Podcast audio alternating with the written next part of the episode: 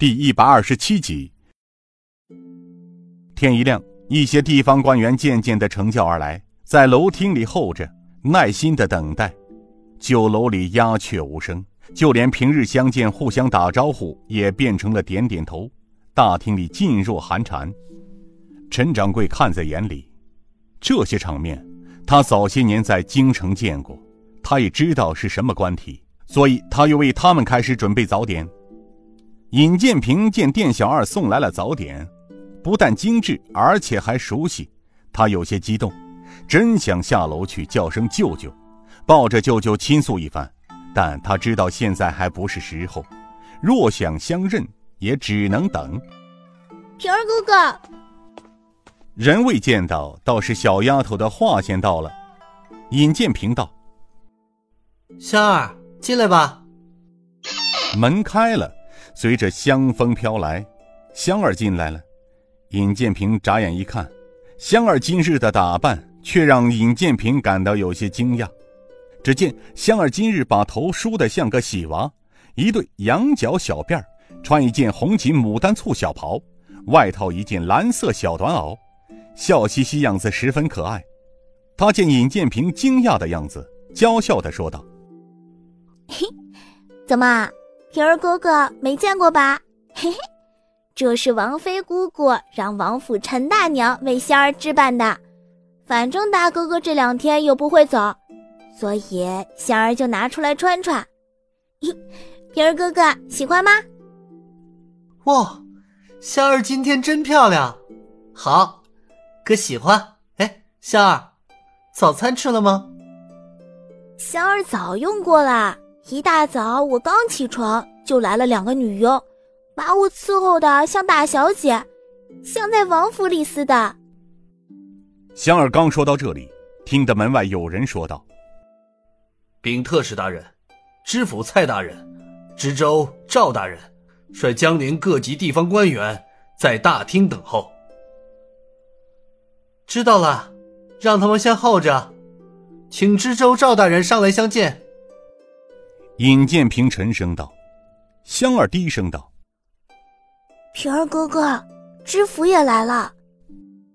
他不来才怪呢，等着吧，好戏要开场了。”又听到门外道：“特使大人，下官拜见。”赵大人，不用多礼，进来吧。赵知州走进房内，香儿把门关上。赵大人，请坐下说话。赵知州坐了下来，轻声说道：“下官昨晚回去，和赵军门连夜的召集地方官进行了布置，并按照特使大人意见，赶写了诏告文书，贴到了大街小巷，又写了一份关于弹劾知府蔡兴敏的密折，派快马送往京城，交给晋王。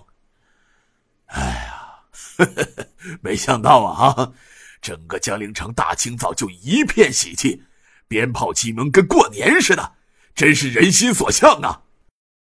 赵大人看来是熬了个通宵啊，辛苦你了。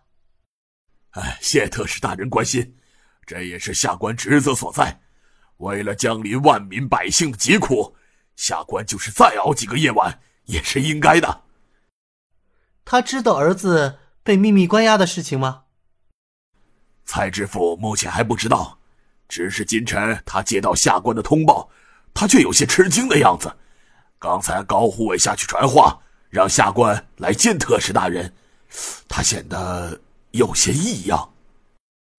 哈哈，这是正常反应，因为本座这次到江陵公开露面的情况下，第一个要见的人不是知府，而是你，所以他出现些反常异样也是有的。这样吧，本座啊，随你下去，先见见他们。尹建平随赵知州来到酒楼大厅，数十个地方官正在静坐等候。钦差特使尹大人到。听到喊声，众官员都站了起来。尹建平从怀中拿出了白虎令一亮，众官员急忙撩袍跪下道。拜见钦差，特使大人。众位大人不用多礼，请起。众官员起身一看，却吃惊不已，心想：皇上和晋王是怎么了？朝廷没人了吗？怎么会派一个年轻特使下来？可看他手中的白虎令牌和朝廷一个月前明发的邸报文书是一样的，这位特使也太年轻了点儿。尹建平一瞅就知道他们心里想什么，他也没在意，轻声说道：“让众位大人一大清早在此苦苦等候，实在是辛苦了。按理我该住到驿站里去，不过事出有因。说句真心话，本座这次……”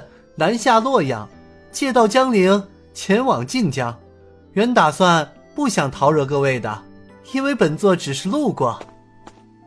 尹建平走到众官员的中心，说道：“这江陵城，本座也是第一次来。素闻江陵城是十三朝古都，中唐时期又叫陪都，是历代皇帝统治泱泱中华的国都。这里是人杰地灵。”风景秀丽的好地方，但也是卧虎藏龙之地啊。而有的人却在自己治下的江陵当成了天王老子，在江陵是一手遮天。这些年把这个江陵城啊弄得是乌烟瘴气、民不聊生，制造了多少骇人听闻的血案，对江陵城的百姓更是敲骨吸髓，也到了罄竹难书的地步。众位都是江陵的父母官，有的还是江陵土生土长的人，难道你们就看着江陵城的百姓处在水深火热而不管不顾吗？众官员有的低下了头，有的用一种仇视的目光看着知府蔡兴民。